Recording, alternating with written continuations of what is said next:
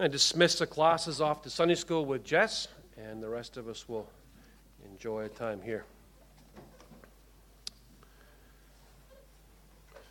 I invite you to take your Bibles this morning to the book of Acts, Acts chapter 25.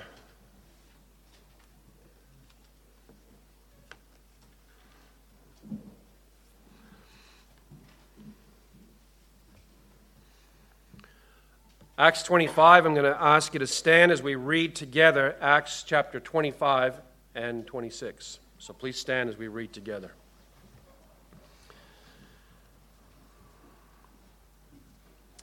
I'm reading from an NASB, and it says that Festus then, after arriving in the province, went up to Jerusalem from Caesarea three days later. And the chief priests and the leading men of the Jews brought charges against Paul and they were pleading with Festus, requesting a concession against Paul that he might have him brought to Jerusalem, at the same time setting an ambush to kill him on the way. Festus then answered that Paul was being kept in custody in Caesarea and that he himself was about to leave shortly. Therefore, he said, Have the influential men among you go there with me, and if there is anything wrong about the man, have them bring charges against him. After Festus had spent no more than eight or ten days among them, he went down to Caesarea. On the next day, he took his seat on the tribunal and ordered that Paul be brought. After Paul arrived, the Jews who had come down from Jerusalem stood around him, bringing many and serious charges against him, which they could not prove. While Paul said in his own defense, I have not done anything wrong, either against the laws of the Jews or against the temple or against Caesar. But Festus, wanting to do the Jews a favor, replied to Paul and said, Are you willing to go up to Jerusalem and stand trial before me on these charges? But Paul said, I am standing before Caesar's tribunal where I ought to be tried. I have done nothing to the sorry, I have done nothing wrong to the Jews, as you also very well know. If therefore I am in the wrong and have committed something deserving death, I am not trying to avoid execution, but if there is nothing to the accusations which these men are bringing against you, me, no one can hand me over to them. I appeal to Caesar. then, when Festus had conferred with his council, he answered, You have appealed to Caesar, to Caesar you shall go. Now, when several days had passed, King Agrippa and Bernice arrived in Caesarea, paying their respects to Festus. And while they were spending many days there, Festus presented Paul's case to the king, saying, There is a man who was left as a prisoner by Felix. And when I was in Jerusalem, the chief priests and the elders of the Jews brought charges against him, asking for a sentence of condemnation against him. I replied to them that it is not the custom of the Romans to hand over any person before the accused meets his accusers face to face and has an opportunity to make his defense against the charges. So after they had assembled here, I did not delay, but on the next day took my seat on the tribunal and ordered that the man be brought. When the accusers stood up, they did not begin bringing any charges against him of crimes that I suspected, but they simply had some points of disagreement with him about their own religion and about a dead man, Jesus, whom Paul asserted to be alive. And being at a loss how to investigate such matters, I asked whether he was willing to go to Jerusalem and stand trial there on these matters. But when Paul appealed to be held in custody for the emperor's decision, I ordered that he be kept in custody until I send him to Caesar. Then Agrippa said to Festus, I also would like to hear the man myself. Tomorrow, he said, you shall hear him. So, on the next day, when Agrippa and Bernice came amid great pomp and entered the auditorium, accompanied by the commanders and prominent men of the city, at the command of Festus, Paul was brought before them. And Festus said, King Agrippa, and all you gentlemen present with us, you see this man about whom all the people of the Jews appealed to me, both in Jerusalem and here, shouting that he ought not to live any longer. But I found that he had committed nothing deserving death and since he himself appealed to the emperor, I decided to send him. Yet I have nothing definite about him to write to my Lord. Therefore, I have brought him before you all, and especially before you, King Agrippa, so that after the investigation has taken place, I may have something to write. For it seems absurd to me in sending a prisoner not to indicate the charges against him as well.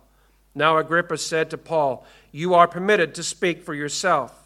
Then Paul extended his hand and proceeded to make his defense.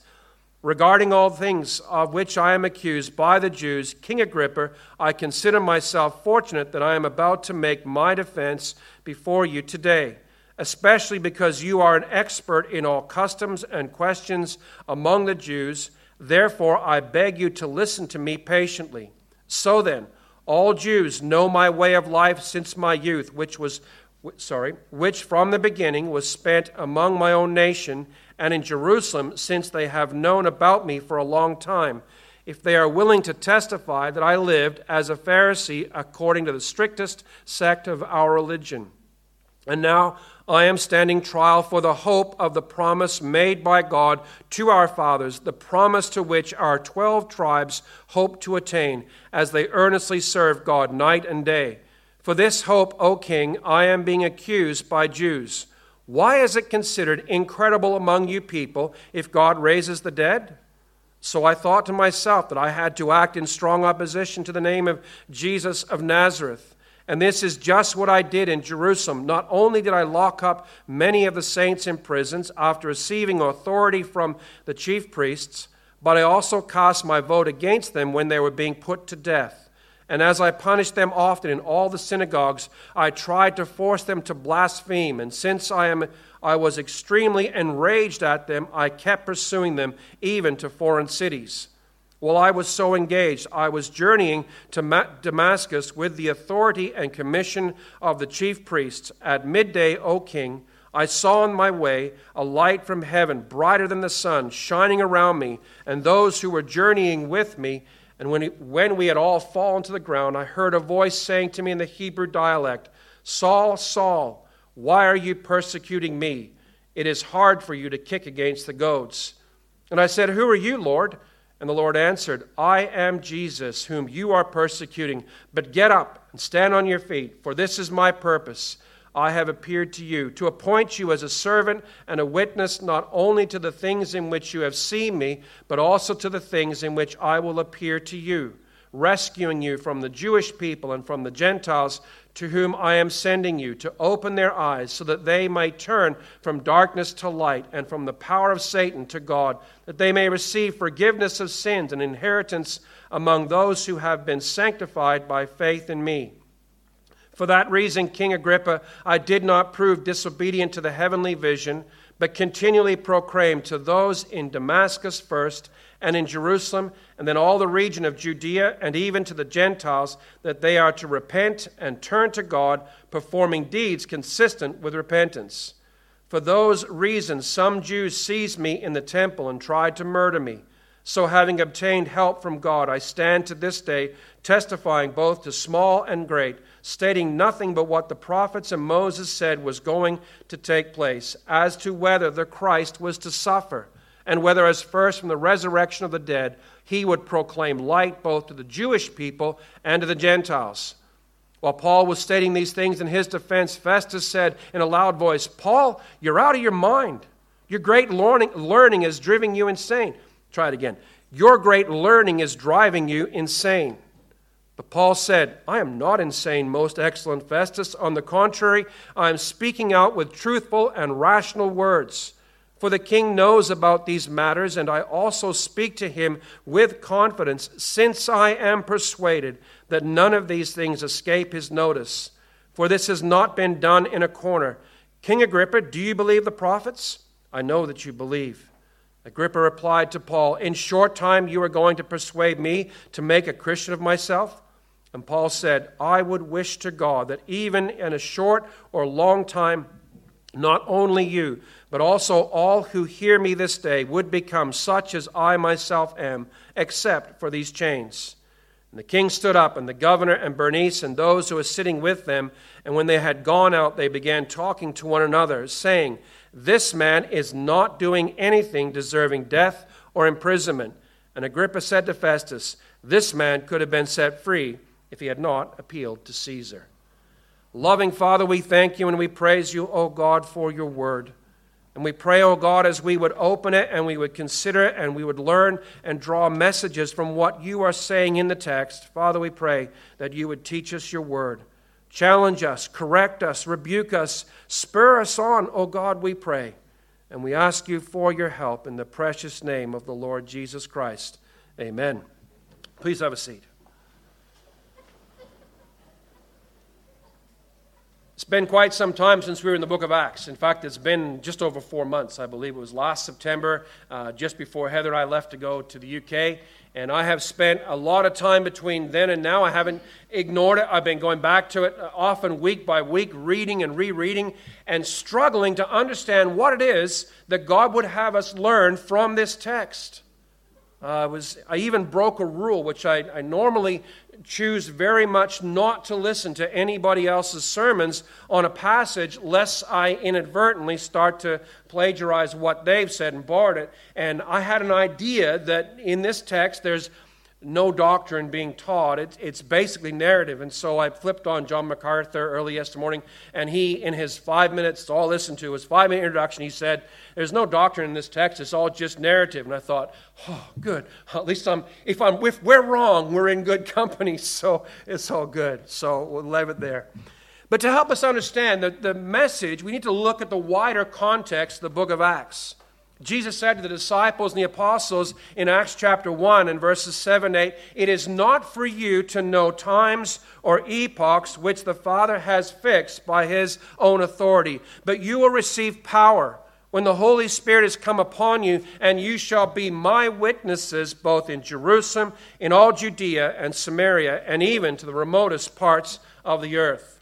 The book of Acts describes the beginning of the global spread of the gospel, a work which we are still involved in to this very day.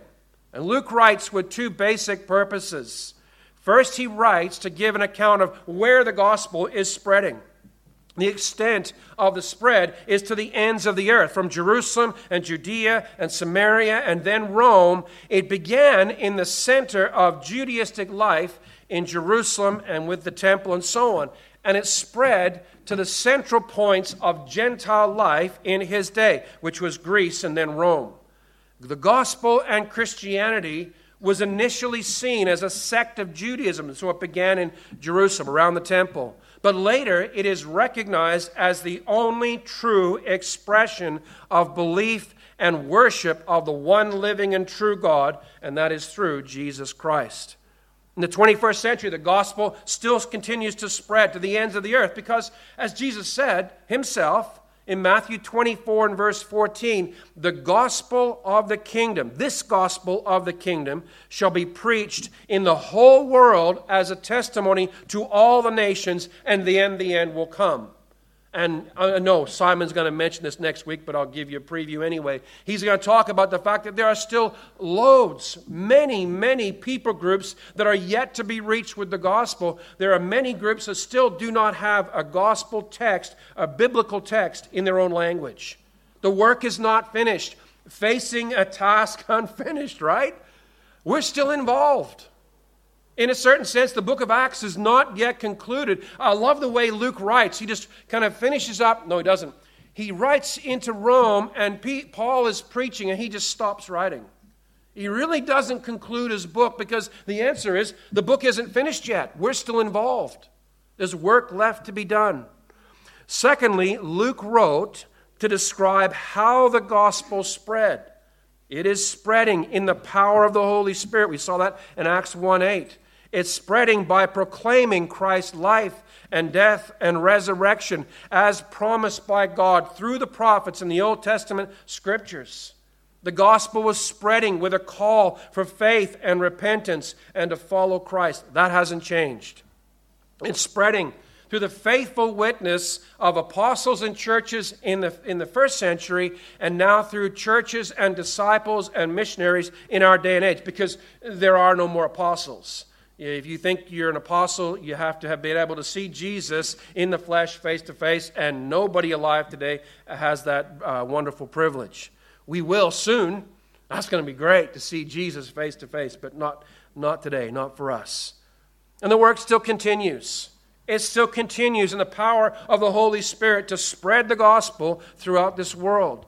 And by the time of Acts 25, Jesus' words have been partially fulfilled. The gospel has been preached in Jerusalem in Acts 2, 3, 4, 5, 6, and 7, and beyond. The gospel was preached in Samaria in Acts chapter 8 through the evangelist Philip. The gospel was sent to Ethiopia and Africa with the eunuch, the Ethiopian eunuch, in Acts chapter 8. And the gospel was preached in Judea's west coastlands by Philip, and then also to the Gentiles. The first time by Peter, and then, of course, we see Paul later on. And then the gospel spread to Damascus and Syrian Antioch with Paul and Barnabas. He went to Cyprus, Galatia, Asia Minor, and Macedonia and beyond. If you take the whole book of Acts and you can split it almost in the exact center, in chapters 1 through 12, we see Peter's life and ministry to Jews and Samaritans and Gentiles. And then in chapters 13 to 28, the latter half of the book, we, saw, we see Paul's life and ministry to the Jews and the Gentiles as well, primarily to the Gentiles. And yet, Paul wants to go further.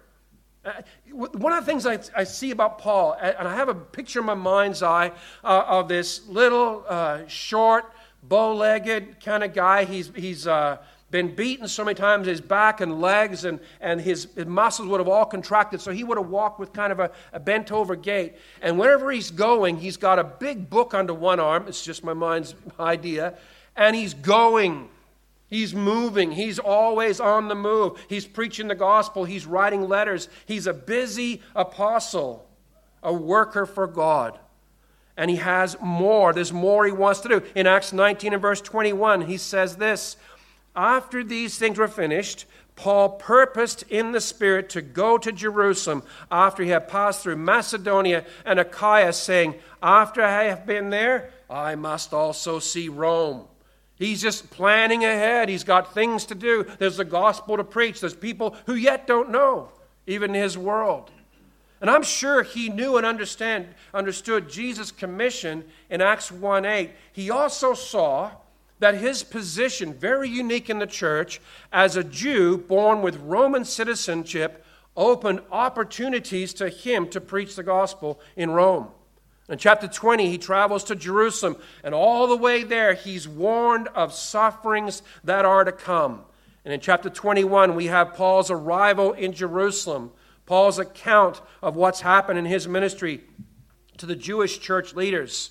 We have Paul's advice from the Jewish church leaders regarding the Nazarite vow. And then we see, sadly, his arrest in the temple under the assumption that he has defiled it by bringing Gentiles in with him. And chapter 22 records Paul's defense before the Jewish mob, in which he describes his life and persecution of the church, his conversion and commission uh, to go to the Gentiles.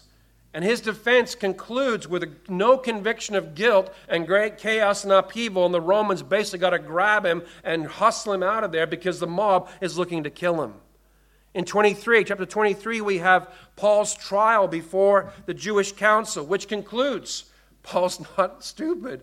He says, I'm a Pharisee and I'm on trial for the resurrection of the dead, knowing in the Sanhedrin there's a great divide between Pharisee and Sadducee. The Pharisees believe in the resurrection and the Sadducees don't, so the Pharisees rise up in defense of Paul and big fight ensues and he gets out of there.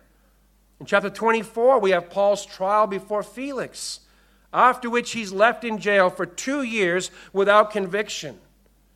And that part just kind of goes, wow, it almost goes roaring by us. We don't even notice it almost until you stop and think. For two years, everything stops. There's no writing, there's no letters, there's no visitors recorded, there's nothing happening from the text of Scripture in Paul's life. He's sitting in a jail in Caesarea, and two long years go by before something happens. Chapter 25, we have Paul's trial before Festus. And although there is no doubt by any of his innocence, Festus wants to do the Jews a favor, and so he gives them another opportunity to try Paul. But Paul knows his Roman rights. He appeals to Caesar's court and he is sent. And then in chapter 26, which you've just read, we have Paul's defense before Agrippa and Bernice, including, interestingly, it's the most detailed account of Paul's early life and persecution of the church given by him uh, his conversion and commission by Christ to go to the Gentiles. So that section from 22 all the way to 26, it forms one complete section of Paul's life. Five chapters, three trials, two defenses, and one conclusion not guilty. And what's striking is it happens uh, it's like a period over and over again. And you think, Luke, you've got so much papyrus space to write. You're spending all that, but you could have just said, you know, three times he was tried, three times found guilty, next verse, and moved on. But no, he repeats it. And what I struggled with was, what is God saying to us through this? I'm absolutely convinced that the text of Scripture gives us doctrine. It gives us rebuke, reproof, correction, instruction, training in righteousness. It gives us all that we need to be fully equipped for every good work. You want to know more about that? Come back tonight. We'll talk about what we believe about the Bible. But that means this text and all this space that Paul has or Luke has taken to tell Paul's life has a point, has something to say to us. In Acts 23 11, after his second trial before the Jews, this amazing scene, the Bible says the Lord stood at his side and said, Take courage, for as you have solemnly witnessed to my cause at Jerusalem, so you must witness at Rome also. And the Lord Jesus confirmed Paul's desire to go to Rome. So Paul knew whatever happened, his work was not yet finished. Even though in chains and detainment, Paul continues working, speaking the truth of the gospel, writing some of our most beloved New Testament epistles later from Rome Ephesians, Philippians, Colossians, Philemon, and later 1st and 2nd Timothy and Titus. And I kind of wondered, as he sat there for those two years in Caesarea, I'm thinking he had a text of the Old Testament somewhere handy I'm thinking he must have been chewing over and thinking about all the churches they planted and wondering about them. He must have been thinking and working out some of those details that he would later write in those epistles. I don't think it was wasted time. Uh, just a little time out. Beloved, when sometimes God puts you aside for a time, and God does that, there is a purpose in it. I remember when we first arrived in, in, in Australia, and I had been preaching all over the place every Sunday and sometimes a couple times on a Sunday. And we got here, and it was like this roaring uh, down the rapids raft ride that you see on TV. And we got here, and it was like we all of a sudden hit the pool at the bottom, and poof, and we just kind of floated out in the middle, and we just sat there and did nothing. And it was like, okay, we're here. Now what? Right? and, and I remember saying to uh, Pastor John Baker at the time, I said, What's going on? Why aren't things happening? And he looked at me and said, Oh, for goodness sakes, give God a chance. he said, He's working out things. There's a reason why you're hitting this stop point. And for some of you, you're going through moments where God has just kind of hit the pause button for a while. And you're wondering, what is God working on? Why, why am I just sort of almost seem like I'm coasting and drifting?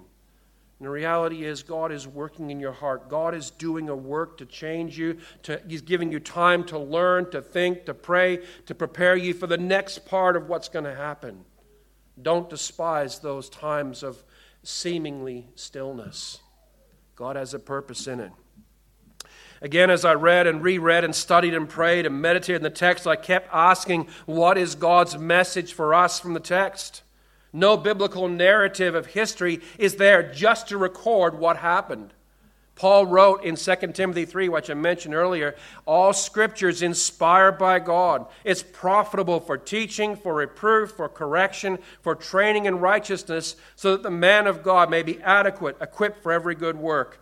But as John MacArthur and I agree, there's no doctrine stated or developed.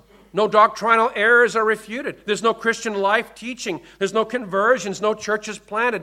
The text is mostly repetitive narrative of Paul's trials. But there is indeed a message for us in the text. These five chapters continue to display how we can be faithful witnesses to Christ and the gospel, even when circumstances threaten to overwhelm us even when our circumstances seem completely against us. Paul is in a jail. What, what's he going to do? Ah, but God has a plan. God is always working according to his one great plan, which is to gather all things, all people, all nations under one head, which is Jesus Christ. He's working it out.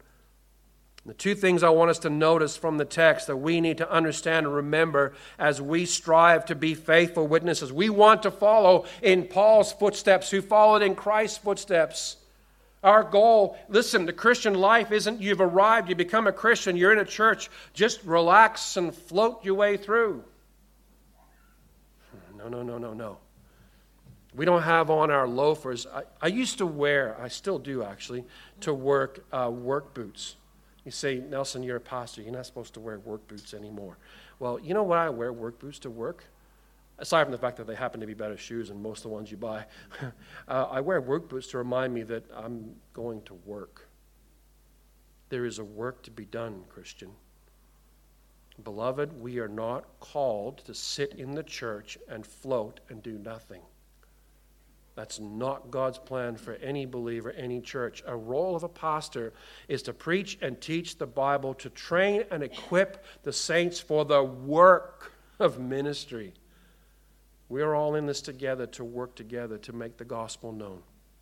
Two things we need to know. Number one, God's providential protection and secondly, our faithful witness. So, first of all, God's providential protection. I said there's no doctrine stated, but there's certainly one illustrated in Acts and Paul's imprisonment. God's providential protection and guidance of his witnesses. That providence is the exercise of God's sovereignty to preserve and support and direct all creation, usually by secondary causes, to bring about his purposes for our good and his glory. So, starting with the wide context of the book, we can see it in chapter 4, way back in the beginning, in, chapter, in verses 5 to 22. God providentially guided the apostles' actions, Peter and John. They happened to be going to the, the temple at just the right time, right? It was all just happenstance, it just was fluke. No, nothing is fluke, nothing is random. Everything is being worked out by God according to his plan. He see, they see the lame man begging outside the beautiful gate. God moves them to speak the words that he then uses to heal the man's lameness. lameness. God prevented try it again. God providentially drew a crowd to see what had happened. So Peter preached to the crowd. God providentially drew the guards to come and arrest them. And during their trial, the very following day, the Lord gave them the words to speak in their own defense, such that rulers immediately recognized their association with Jesus Christ. God's sovereign ordaining of a meeting led to a layman's healing, the apostles' preaching, and approximately 2,000 people coming to know Jesus. Every place you go, Christian, Every door you darken, every meeting you encounter is sovereignly ordained by God. Even when your, your car battery won't start and you're two hours late. Even when things go seemingly haywired and, and crazy, God is in it. I think the problem is we, have got a plan. We've got our own plan. And unfortunately, our plan doesn't often line up with God's plan. And so our plan says, I need to be here by now, and I'm not. And so, uh, right? That's how we do, we handle it. No, we need to let, let go a little bit and realize that God's got a plan. Secondly, God providentially led Paul and company in missionary journeys. You see it in Acts 16, verses 6 and 7. They had a desire to go and speak the gospel in Asia, but they were forbidden by the Holy Spirit. They desired to go into Bithynia, but the Spirit of Jesus did not permit it. However, it worked itself out, God providentially guided them in their endeavors. They wanted to go, but Jesus said, No, not now, maybe later. And in fact, Paul did go later to some of those places. In chapter 21, verses 27 to 36, God providentially protected Paul from death. You remember the story? He's in the temple. They see him. They're shouting and throwing up hands in air, tossing dust up in the air, saying, Hey, this is the guy that's going around preaching the gospel. And they grab him, they drag him out of the temple, they start beating him, and their intention is absolutely clear. They want to kill him. But God's providential intervention came in a report to a Roman commander of what was happening. And so Claudius Lysias takes soldiers and centurions. They rescue Paul from the Jews' murderous intent. You say, it just happened by chance. No, it did not. God providentially protected Paul that time. In 23 verses 12 to 22, God providentially protected Paul. The Jews are frustrated that the Romans still held Paul. Desiring to be rid of him, they plot an ambush under the guise of bringing him to another fair trial. I mean, that's a good idea, right? Let's have a fair trial, and halfway let's kill the guy that's accused. Forget the trial. And you say, oh, and it's so cool that that little kid found out, his nephew. No, God providentially was working. And Paul's nephew heard the plot. He told Paul and Claudius Lysias. Claudius sent Paul with 270 guards, nothing like overkill, to Caesarea. And God providentially protected Paul from the Jews' plot again. In 25 verses 1 to 3, we just read it. God providentially protected Paul again. Again, the Jews plot to ambush under the guise of bringing him back to Jerusalem. It's almost comical, isn't it? Let's take him one way and we'll try and kill him. It didn't work. Let's bring him back and we'll try again. And it still didn't work. God used Festus to foil the plot again. Perhaps he'd seen the letter from Claudius Lysias. Perhaps he'd read some notes that Felix had left him. However, it happened. God sovereignly, providentially protected Paul. God's providence, beloved, has not ceased in our day. God's providence leads and guides and protects us every single day. God's providence brings us into meetings and encounters and situations which He has ordained for our good and His glory. God providentially works through primary and secondary means to accomplish his purposes. There is a family here. They're, they're, not here today, so I can talk about them. It's a good thing, don't worry. They're from the Middle East. We'll leave it there. And they came to Australia looking to study at university with a desperate hunging, hunger and a longing to know the gospel. In their country, it's forbidden. And one of them made a random phone call, quote unquote, to a house for rent, two minutes walk from here. Another one of them said, Hey, let's just do a search on the internet, see what kind of churches around. We know that Baptist church, he told me this. We know that Baptist churches are good. Yes, they are. Amen to that. He did a random search, and guess what found? Two minutes drive away is a Baptist church. They walked in here. They started listening to the gospel. I had the thrill of spending a couple hours with them, and in a couple of weeks, they're going to be baptized. Oh, it's just chance. Rubbish. God sovereignly works. Oh, beloved, listen, isn't that the greatest piece of news in the world? Every single thing that we encounter is happening because of God's sovereign hand at work in our lives. It's like a master carver. I've been watching these cool videos on how they make the cathedrals. We went to some cathedrals in England when we were there, and I just fell in love with these massive, beautiful buildings and seeing how the carvers get up there and they chip away and they, they work on the sandstone, they carve all these incredible details. Some of the figures look so lifelike, you almost want to reach out and touch them to see if they're alive or not. That sculptor might have, oops, too much. oh, no problem. And you know what? God's sovereign, providential working in our lives is a perfect shaping using all sorts of tools and chisels and files to work in our lives to make us like Christ and God's providential working in Paul's life, rescuing him from one plot after another, after another, after another. It gets comical. It's almost like he goes, okay, so what? I mean, they're going to try, but God will foil it. And we know in a day to come, they'll march Paul out of Rome to a place outside the city, and there they'll put a sword to the back of his neck, and they'll take his life. Or I should repeat that a different way. God will take his life and take him home to glory in a split second. And God providentially is working. Oh, brother and sister, whatever you're going through, whatever medical struggle, whatever financial struggle, whatever relationship struggle, we're surrounded by people we don't get along with, even in the church. God put them there for a good reason. He's using them to work on you to make you like Christ. God's sovereign providential work is carrying on. God has not ceased to work in amazing, awe inspiring ways. God is still providentially putting every gospel tract we hand out or every gospel of John we letterbox into the right hands of those he intends to read them. We may never see who is, But God's still working. I'm absolutely convinced of this.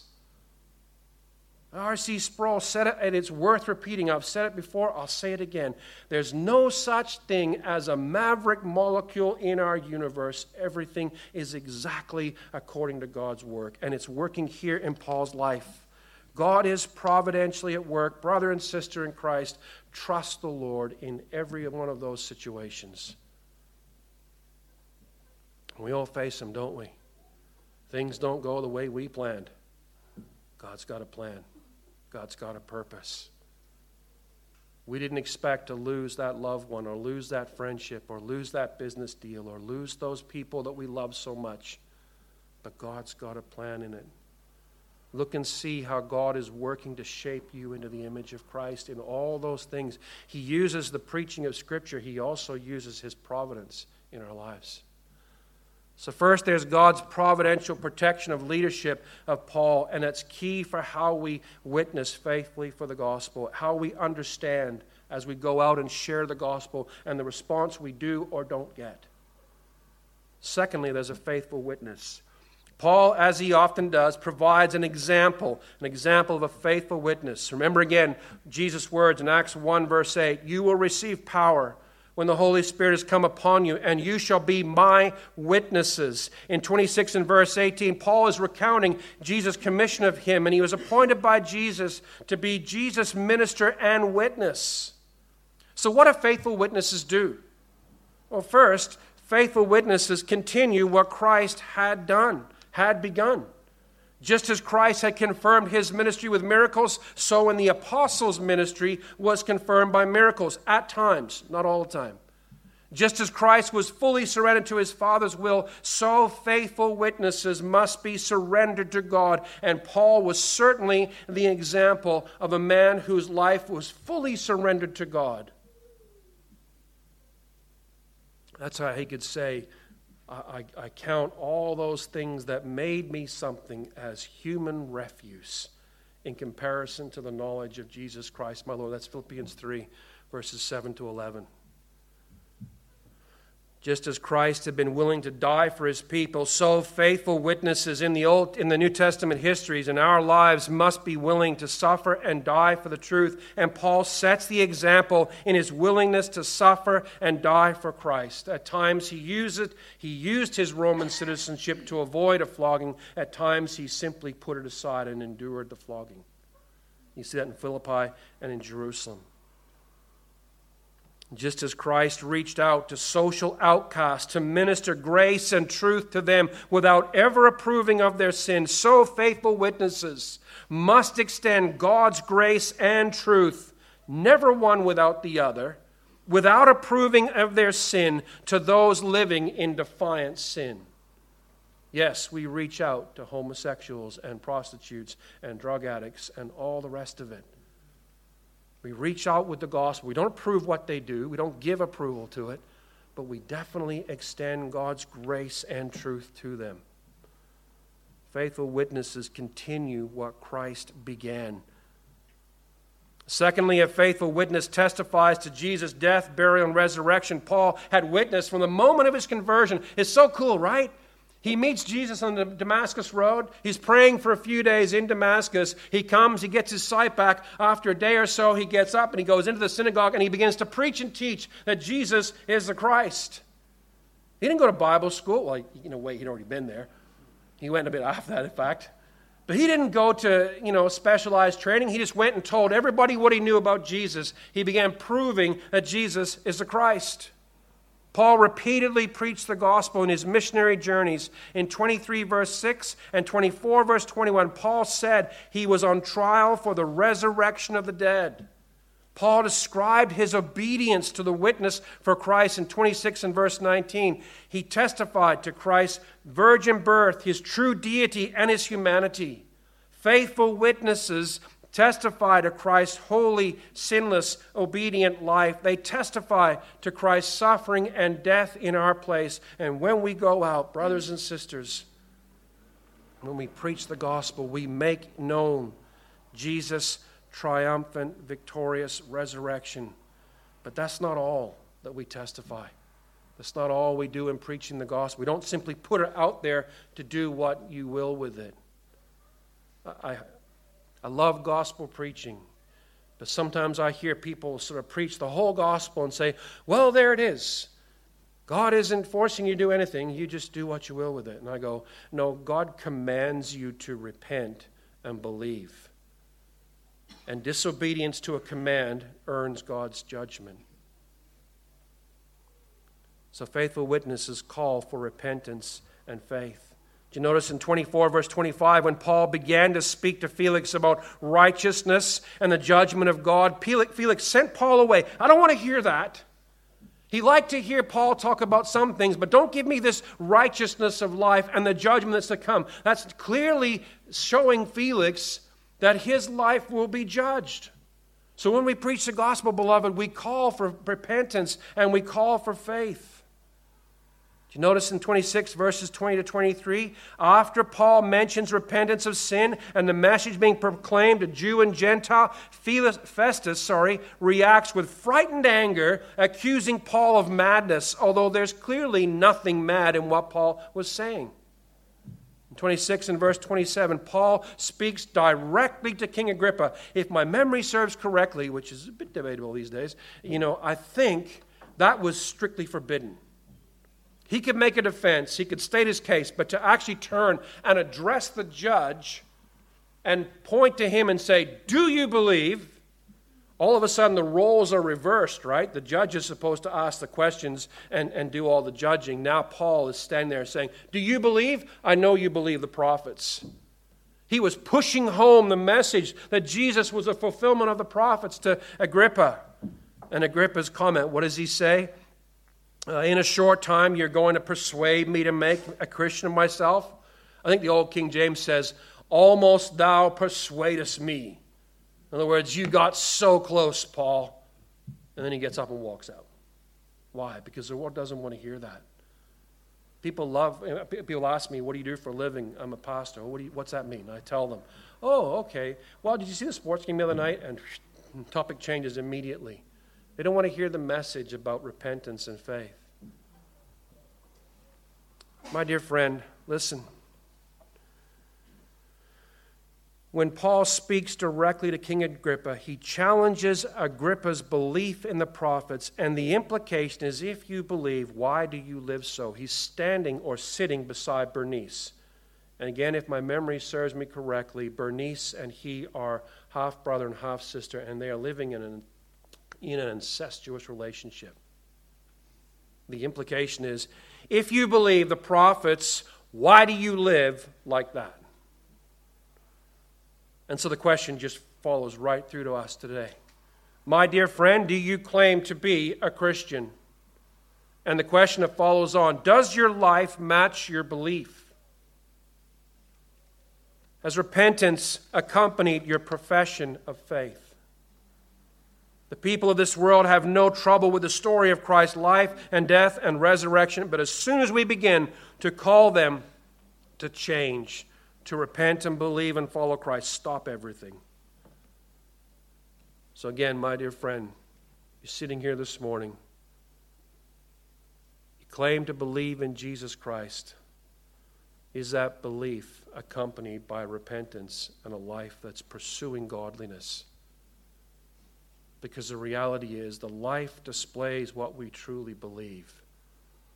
Our words, we can say all kinds of words, but the life that we live really defines what we believe. Which leads to my next point, and this was the one that hit me the hardest. A faithful witness requires a life of integrity. And you see it all through the story. In all my studies in this chapter, this is the one point that struck out so clearly to me a life of integrity. Go back to Psalm 15 when you got some time, maybe this afternoon. Read through Psalm 15. The one who abides in the tent and dwells on God's holy hill, he is the one who walks with integrity. He speaks the truth in his heart. What does that mean? It means that our lives are consistent. Our lives are lives of integrity. Notice what Paul says in Acts 25 and verse 8. He said in his own defense, I have committed no offense either against the law of the Jews or against the temple or against Caesar. Let's look at those a little bit more closely.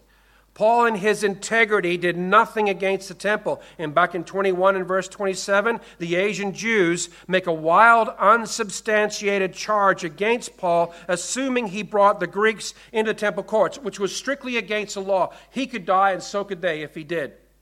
But he hadn't. In 24, verse 18, Paul stated he was in the temple, purified. He had done what was required to be inside the temple. He had done nothing against the temple laws. Paul, in his integrity, did nothing against Jewish law. In 24, verses 12 and 13, Paul did not riot in the city or the synagogue. He was not breaking Jewish law by troublemaking within the people of Israel. In 24 and verse 14, Paul serves the God of their fathers, meaning Abraham, Isaac, and Jacob. He was not breaking Jewish laws by idolatrously serving other pagan gods. In other words, he was still loving and serving the God of Israel. In 24, verse 15, Paul has the same hope in God as the Jews do the resurrection of the righteous and the wicked. In 24, verse 15, Paul believes, listen to this, everything written in the law and the prophets. Paul's Christian faith is not opposed to Old Testament scriptures. Paul's saving faith is entirely consistent with the Old Testament. He had done nothing against the law or the temple. He lived his life with integrity. Paul, in his integrity, did nothing against uh, Caesar or the Roman law. All the Roman authorities found him innocent. In 23, verse 29, Claudius says he's not deserving death or prison. In 25 and verse 25, Festus says he's not deserving death. In 26, verse 31, Festus and Agrippus, Festa and Agrippus. I'm looking at the clock and looking at the pile of notes in front of me. That's why I'm picking up speed, but I got to stop doing that. Festus and Agrippa agree that he's not deserving death or prison. In 26 and 31, again, they agree that if he had not appealed to Caesar, he would be free. Paul has done nothing against Caesar or Rome. Listen to what he says himself. 23, verse 1 Paul lives with an entirely clear conscience. Well, I'll tell you something. If ever the Bible er, took a hammer off its pages and punched me in the head with it, there's one. How many of us could look in the mirror, either a physical one and a biblical one, and say, I live with an entirely clear conscience. I don't think so. And yet, that was Paul's life. It was a life of integrity. In 24, verse 16, Paul pursues a blameless conscience. In 25, verse 8, and verse 10, and verse 11, he testifies, I've done nothing wrong. I have not done anything wrong. If there's nothing to these charges, you can't hand me over to the Jews. In 26 verses 19 and 20, Paul testifies, I did not prove disobedient to Christ. To say it positively, he obeyed God. He preached repentance and obedience in Damascus, Jerusalem, and to the Gentiles. In chapter 24, Felix is waiting for a bribe. I got this picture in my mind's eye as Felix is walking down there, and you know they're talking to him. He says, "You know, if the right money changed hands, uh, Paul, we could get you out of here, no problem." You know, Paul, if you just put a little money in the, my back pocket. No one will notice. No one will see. I'll get you out of here. And Paul, no, no, I'm not doing it. Because in his integrity before God, he would not break the law. In 26, Paul told the whole story of his conversion, including, by the way, his condemnable acts of violence against Christian, raising his hand and voting for their death. As I understood it, that death had to be approved by the local Roman governor. No idea whether it was or not. And Paul is standing there in his integrity, he tells the whole story. Paul's faithful witness to Christ's life, death, burial, and resurrection, with the call to repent and believe in God, is supported by his own life of integrity. If that doesn't punch you in the eyes, there's something wrong. Beloved, what this world is looking to see is Christians living with integrity. How much damage do we do to the gospel, to our believing brothers and sisters, and to our own reputation when our witness is not matched by our lives? We strive for integrity. We are to. So, how do we live with integrity? What is integrity? So, you might wonder what that means. I'll give you an illustration. Uh, many years ago, I was working in a house in North Vancouver, and I worked for a builder who was, well, a little dodgy, shall we say. And uh, in those days, uh, we have these big steel beams. People use steel all over the place in Australian construction. In Canada, we have so much wood, we don't bother. We just get big pieces of wood and make big beams out of them. And so the plans called for four 2 by 12 number one structural and better uh, laminated beam to be put up in place. And my boss, because number one uh, 2 by 12, which is like 38 by 300 millimeter, uh, number one structural better, Douglas fir timber is expensive, even in Australia and Canada, sorry. And so my boss thought, he, I, I know what we'll do. He said to me, Don't worry about the four pieces. Just get two pieces, one on each outside edge, and the two pieces in the middle, we just use junk wood that's you know left over, and we'll just make it work. As long as the bottom is one clean piece, the inspector will never know. And so he had two pieces of number one and two pieces of junk in the middle. And my engineer friend is just shaking his head. Oh, no, no. You know what? No integrity. That's exactly what some of us and I mean us, some of us look like in our spiritual lives. The outside veneer that everybody can see and hear and touch looks good. But inside, in the middle, there's no integrity. It's rotten, it's junk. And there's a problem. So, how do we live with integrity? To be a Christian and a disciple of Christ with integrity is to have a consistent character, to have a morally upright character, to have authenticity. So, what the outside layer of that beam of your life shows is exactly mirror image of what's inside. There's just as much structural integrity on the outside as there is on the inside. There's just as much spiritual integrity on the outside as there is on the inside. And one of the great problems, beloved, is we live a life of hypocrisy, thinking that what people can see is all that matters. So, how do we live with integrity? Two points. Number one, we must deal with our sin for what it really is it is sin. You will never live a life of integrity before God if you don't deal with sin. And I'm sorry, is not dealing with it confessing it before God specifically and clearly, confessing to one another specifically and clearly, seeking forgiveness from God and seeking forgiveness from one another is what's required. You say, that'll be humbling. Yes, it will. But you have, a, you have no idea. Well, some of you will have some idea of how much grace comes flooding back to you from that other person when you confess sin and seek forgiveness. We deal with our sin for what it really is sin. Forgiveness brings a cleansed conscience from God, and Paul said he did his best to maintain a blameless conscience before God. That means, it doesn't mean he never sinned and never made mistakes. Paul was human, and just like you and me, he was a sinner saved by grace. He made mistakes. He spoke too quickly. He did things he shouldn't have done. But what he did was he dealt with it properly. He sought forgiveness from God, and when necessary, he sought forgiveness from those around him, those he had wronged. So, my dear Christian friend, to just put a poke on what's already going on in your heart. What sin is your, let me rephrase that. What sin is our conscience convicting us of? We will not be faithful witnesses while we live lives that do not have integrity. And that integrity requires a conscience that's kept cleansed and clear.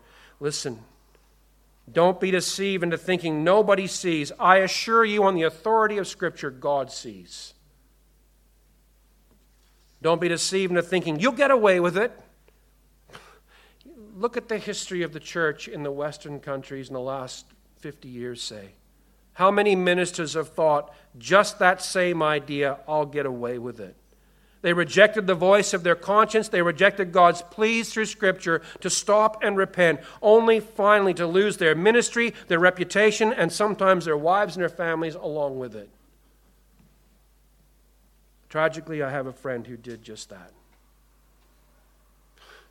You have no idea how to make a guy cry than to hear news across the internet that your friend colored outside the lines, shall we say, and lost his ministry, his wife, and his family.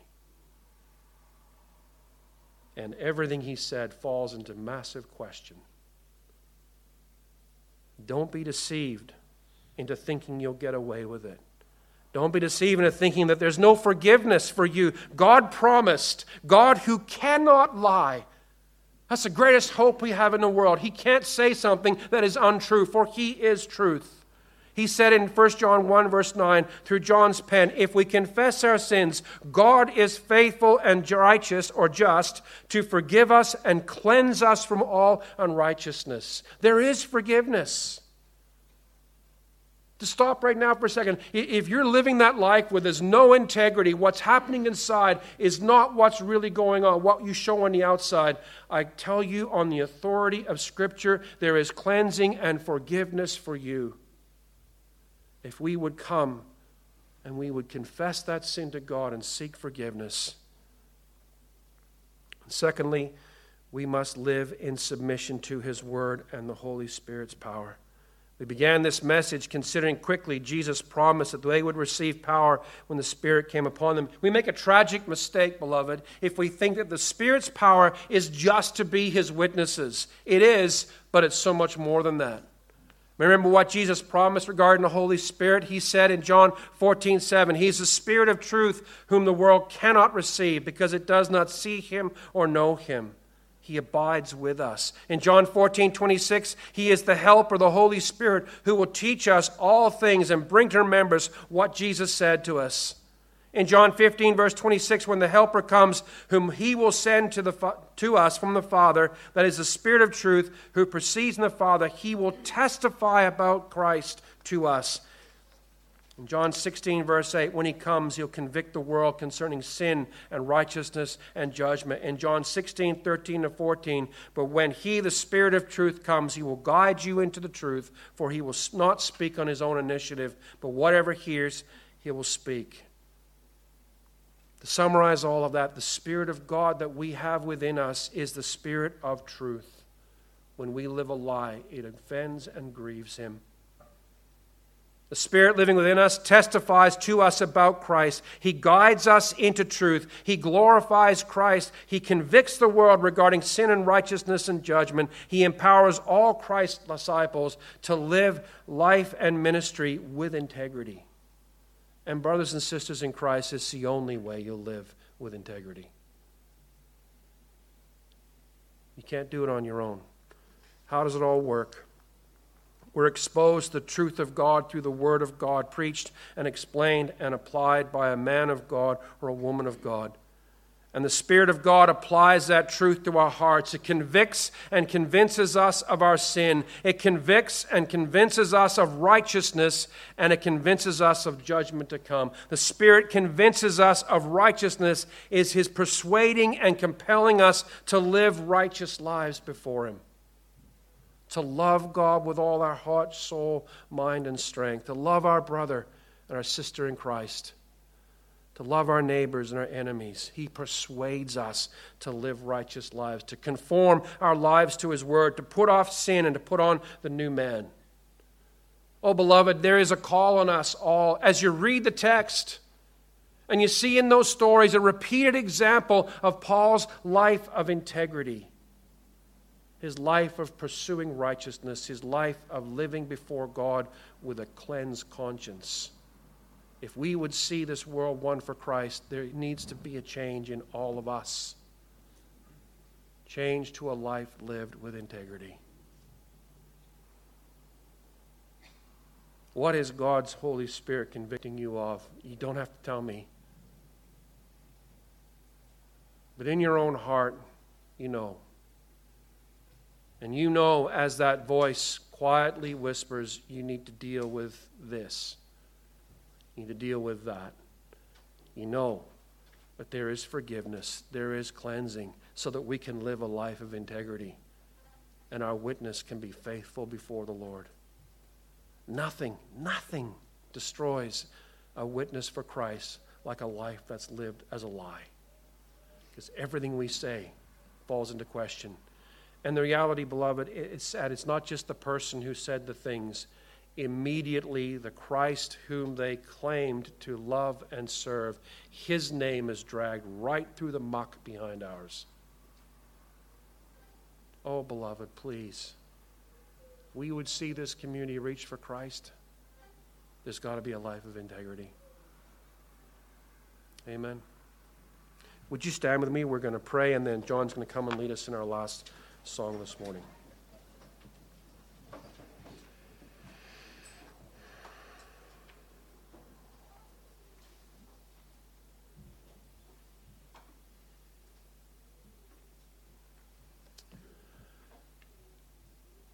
Our gracious God and Heavenly Father, and those words, Lord, gracious. You are indeed gracious and kind and compassionate. You are the God who has seen us and recognized our utter and total inability to deal with sin ourselves, and you have provided a Savior. Father, we thank you and we praise you, O God, for the Lord Jesus Christ, who suffered and died on a cross, that our sin might be forgiven, that our conscience might be cleansed, that we would have peace with you. Father, I cry out to you and I plead with you, O God, that you would do a work in each of our lives. Father, you know every single person in this room. Lord, I don't know every name of every person, but you know everyone to the tiniest, most infinitesimal detail. Father, I just plead with you that you, knowing us, would work with us. Father, it is not a mistake. It is not a random happening that every single person in this room is here today. You brought them here. Your providence guided and led them and brought them in and put them in this room to hear a message they just heard. Father, I recognize that so many things could have been said better. There's so much more I wanted to say, Lord, but I plead with you that you would take the scriptures, you would take the message as it was. Father, that you would speak into every heart. Father, for those who are here this morning and they've hidden the real, the real selves away, thinking nobody sees, Father, I plead with you that by the power of the Holy Spirit, you would awaken them and confront them with the reality that God sees and God knows, but that God is also willing to forgive and cleanse. Father, for the one standing here this morning who does not know Jesus as Savior, Father God, I cry out to you and I plead with you, O God, that you would work by the power of your Holy Spirit to awaken them Father, something that was said, a song that was sung, a prayer that was prayed throughout the course of this morning may be used by the Holy Spirit to bring them to faith and repentance. Father, that they might know the joy of peace with God. Loving Father, I plead with you for your help. We give thanks again, O God, for this day, for this time of worship, and we give thanks in the precious name of the Lord Jesus Christ. Amen.